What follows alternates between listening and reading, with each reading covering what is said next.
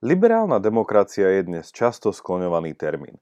A to hlavne porovnaní s demokraciou iliberálnou, kresťanskou, či dokonca inou populistickou formou vládnutia. V dnešnej dávke sa pozrieme na význam slova liberálny. A konkrétne to urobíme cez pohľad na liberalizmus, ako o ňom vo svojej knihe o slobode rozmýšľal anglický filozof 19. storočia John Stuart Mill. Po filozofickej stránke sa budeme dnes pohybovať v politickej filozofii. A v milovom podaní budeme hľadať odpoveď na túto otázku. Kedy je vláda oprávnená obmedziť našu osobnú slobodu ako jednotlivcov? Pred začiatkom nášho dnešného bádania vám chcem ešte pripomenúť, že dobré veci potrebujú svoj čas. Ak teda vnímate obsah tohto podcastu a projektu mužom SK ako nápomocný a zmysluplný, jeho tvorbu a kvalitné pokračovanie môžete podporiť jednorazovým alebo pravidelným darom. Viac informácií nájdete v popise tejto dávky. Vitajte pri 17. pravidelnej dávke a po zvučke ideme rozmýšľať o slobode.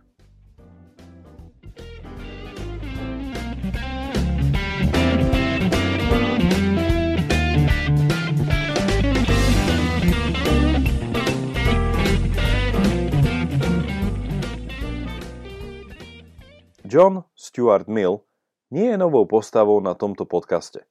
A reč o ňom bola už štvrtej dávke v súvislosti s utilitarizmom, ktorý mu dal jasnejšiu definíciu. Pre zopakovanie, utilitarizmus je pohľad na morálku, ktorý dobro konania odvodzuje od celkového úžitku, ktorý prinášajú jeho dôsledky. Mill rozpracoval svoj pohľad na utilitarizmus v rovnomennom diele z roku 1863 a v rámci tejto teórie ujasnil dve veci. Poprvé, rozlíšil medzi nižším a vyšším úžitkom. Napríklad medzi pôžitkom z telesných aktivít a potešením, ktoré prináša estetický zážitok. Na druhej strane prispel k tomu, že kritérium úžitku sa nevzťahuje iba na konanie, ale taktiež na pravidlá. A tie, ktoré sú z celkového pohľadu pre spoločnosť užitočné, majú byť dodržiavané, i keby niektorým jednotlivcom nepriniesli osobný úžitok. Nejde tak len o úžitok dôsledkov konania, ale aj úžitok pravidel ako takých. Dnes sa pozrieme na jeho chápanie liberalizmu, teda slobody jednotlivca voči štátnej moci. Jeho myšlienky sú obsiahnuté v knihe s názvom O slobode, ktorú nájdete v slovenskom preklade a pôvodne bola vydaná v 1859. Kľúčová otázka jeho knihy bola už spomenutá v úvode. Kedy môže vláda legitímne a oprávnene obmedziť našu slobodu? Vždy? Nikdy? Niekedy?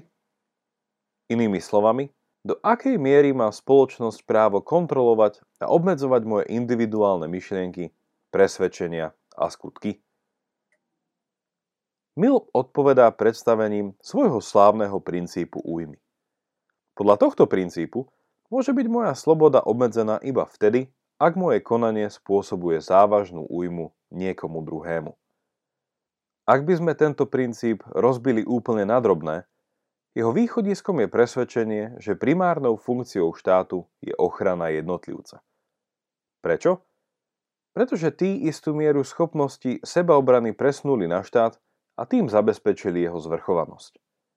Inými slovami, tak môžeme povedať, že Milov princíp újmy je ukotvený v ľudskom práve na sebaobranu, ktorá je do veľkej miery delegovaná na štát a jeho vynúcovaciu moc.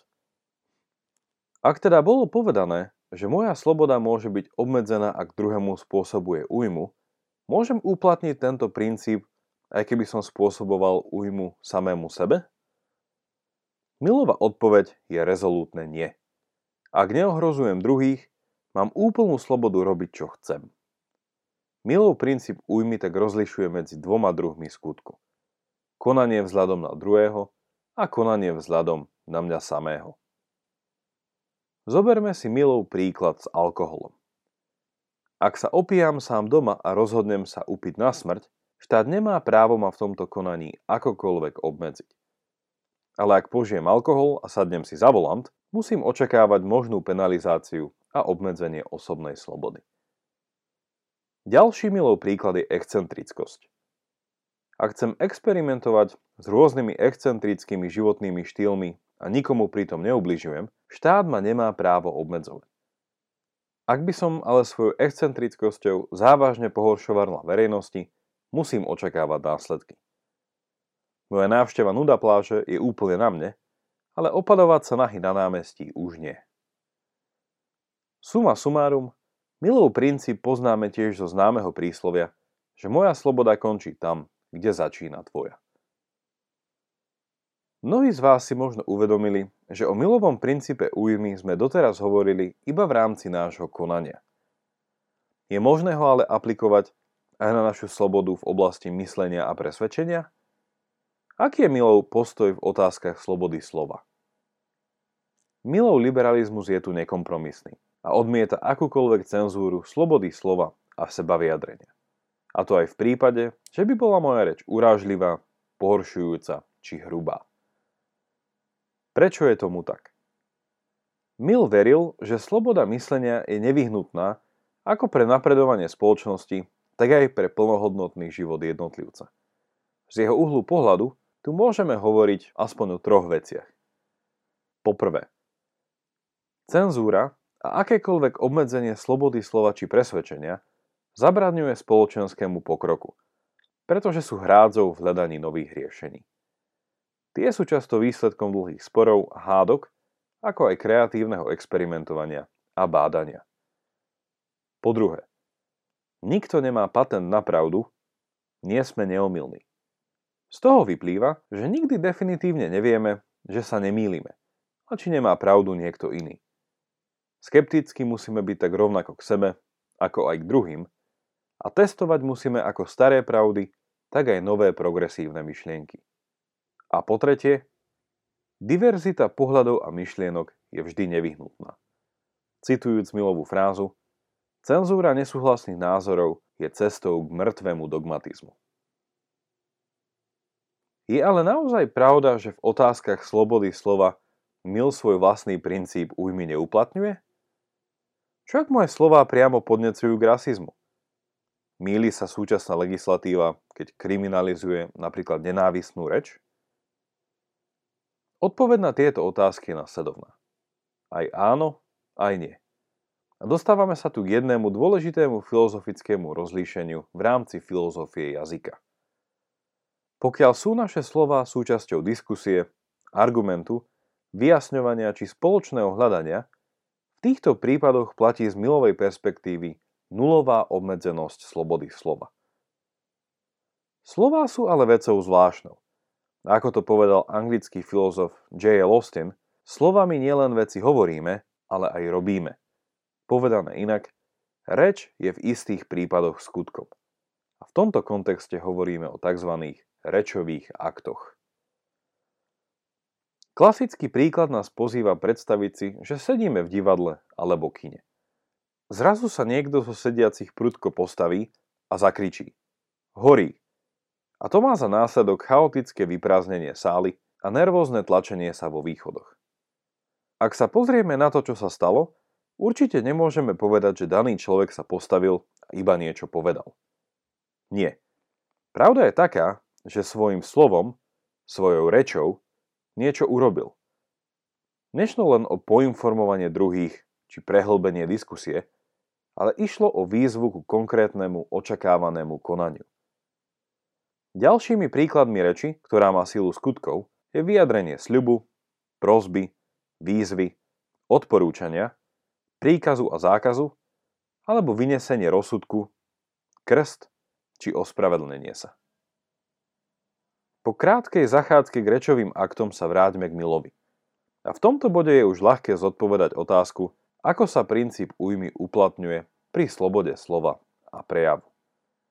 Mill súhlasí, že ak sú naše slová rečovými aktami, ich obmedzenie je možné, pretože ide o analógiu s újmou v rámci nášho konania. Toto je veľmi zaujímavé pozorovanie, a to obzvlášť vzhľadom na náš slovenský politický kontext a aplikovať ho môžeme na jednu nedávnu dilemu. Ako sa správať k politickým extrémistom? Dať alebo nedať im priestor v televíznej či rozhlasovej diskusii? Prijať ich v prezidentskom paláci? Milové rozuzlenie tejto dilemy sa zdá byť jednoznačné. Pokiaľ ide o myšlienkovú výmenu vo forme diskusie či debaty, a slova extrémistov nie sú rečovými aktami, ktoré by v poslucháčoch vyvolávali ubližujúci druh správania, napríklad podnecovali k rasizmu, tak potom by sloboda slova extrémistov nemala byť obmedzená. Súhlasíte tu s Milom? Ak si dobre pamätám, mnohí slovenskí politici, komentátori a politológovia by jeho postoj nazvali legitimizáciou extrémizmu. Na záver dnešnej dávky podrobme Milov princíp újmy kritike. A ako to často býva, diabol sa skrýva v detailoch. Ako mnohí z vás už asi tušia, jeden z mnohých problémov Milovho princípu je samotná definícia újmy. Ak ju zadefinujeme zle, riskujeme, že dáme štátu na úkor vlastnej slobody moc, ktorú by nemal mať.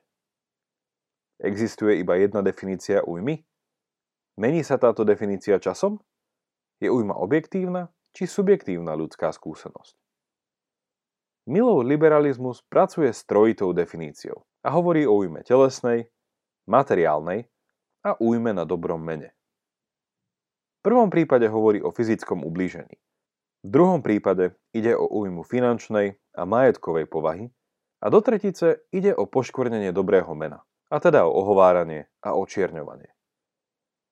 Tieto tri formy újmy sú podľa Mila objektívne uchopiteľné a ako jednotlivci ich vo svojej rozličnosti chápeme rovnako.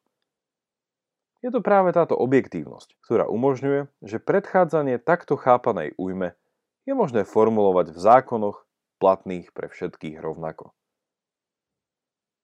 Právom sa ale môžeme spýtať, či je Milová definícia újmy dostatočná.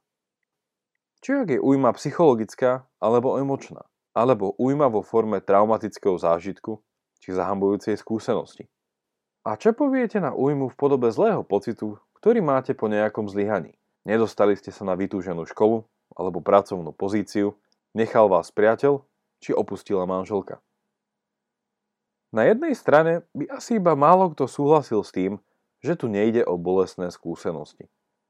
Na druhej strane je ale na stole otázka, či by újma takéhoto druhu mala byť súčasťou Milovho liberálneho princípu.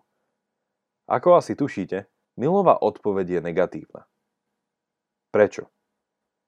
Emočná bolesť, újma plynúca z osobného vnútorného prežívania, je príliš subjektívna. A z toho vyplýva, že by nebolo možné prísť so zákonom, ktorý by obmedzil slobodu ľudí potenciálne páchajúcich emočnú újmu. Mill by bol ale možno prekvapený, že niektoré liberálne demokracie v subjektívnosti takéhoto druhu újmy problém nevidia a prichádzajú dnes s návrhmi novej legislatívy. Emočná újma, spôsobená napríklad ofenzívnou rečou, je v tomto kontexte často označovaná ako mikroagresia. Protiváhou k takémuto druhu agresie je potom vnímaná snaha poskytnúť hlavne študentom bezpečné miesta na rozvoj a myslenie – kde ich negatívne emócie nebudú neočakávane vyvolané. Čo by na toto záverom povedal Mill? Naša sloboda nie je obmedzená iba zo strany štátu, ale taktiež od spoločnosti, ktorej tyrania sa môže prejaviť vo forme pretláčania istých mainstreamových myšlienkových vzorcov. Tie sú vnímané z tejto strany spoločnosti ako samozrejmosť a táto samozrejmosť môže byť často hnacím motorom cenzúry a potláčania názorov druhých. Ako bolo už povedané, takýto trend môže viesť k mŕtvemu dogmatizmu, ktorý nemusí mať s náboženstvom nič spoločné. Práve naopak. Je potrebné dať si pozor na to, aby sa takýto dogmatizmus sám nestal novým náboženstvom. Nakoniec opäť pripomínam, že dobré veci potrebujú čas – ak vnímate obsah tohto podcastu, ako aj projekt Mužom.sk ako nápomocný a zmysluplný, jeho tvorbu a pokračovanie môžete podporiť jednorazovým alebo pravidelným darom. Viac informácií nájdete v popise tejto dávky. Môj podcast môžete odoberať v podcastových aplikáciách Apple Podcast a SoundCloud. A ak sa vám dnešná dávka páčila, pošlite ju vašim známym, alebo ju zdieľajte na vašich Facebookoch či Twitteri. Teším sa na vás opäť v stredu Majte sa dobre a nech vám to myslí.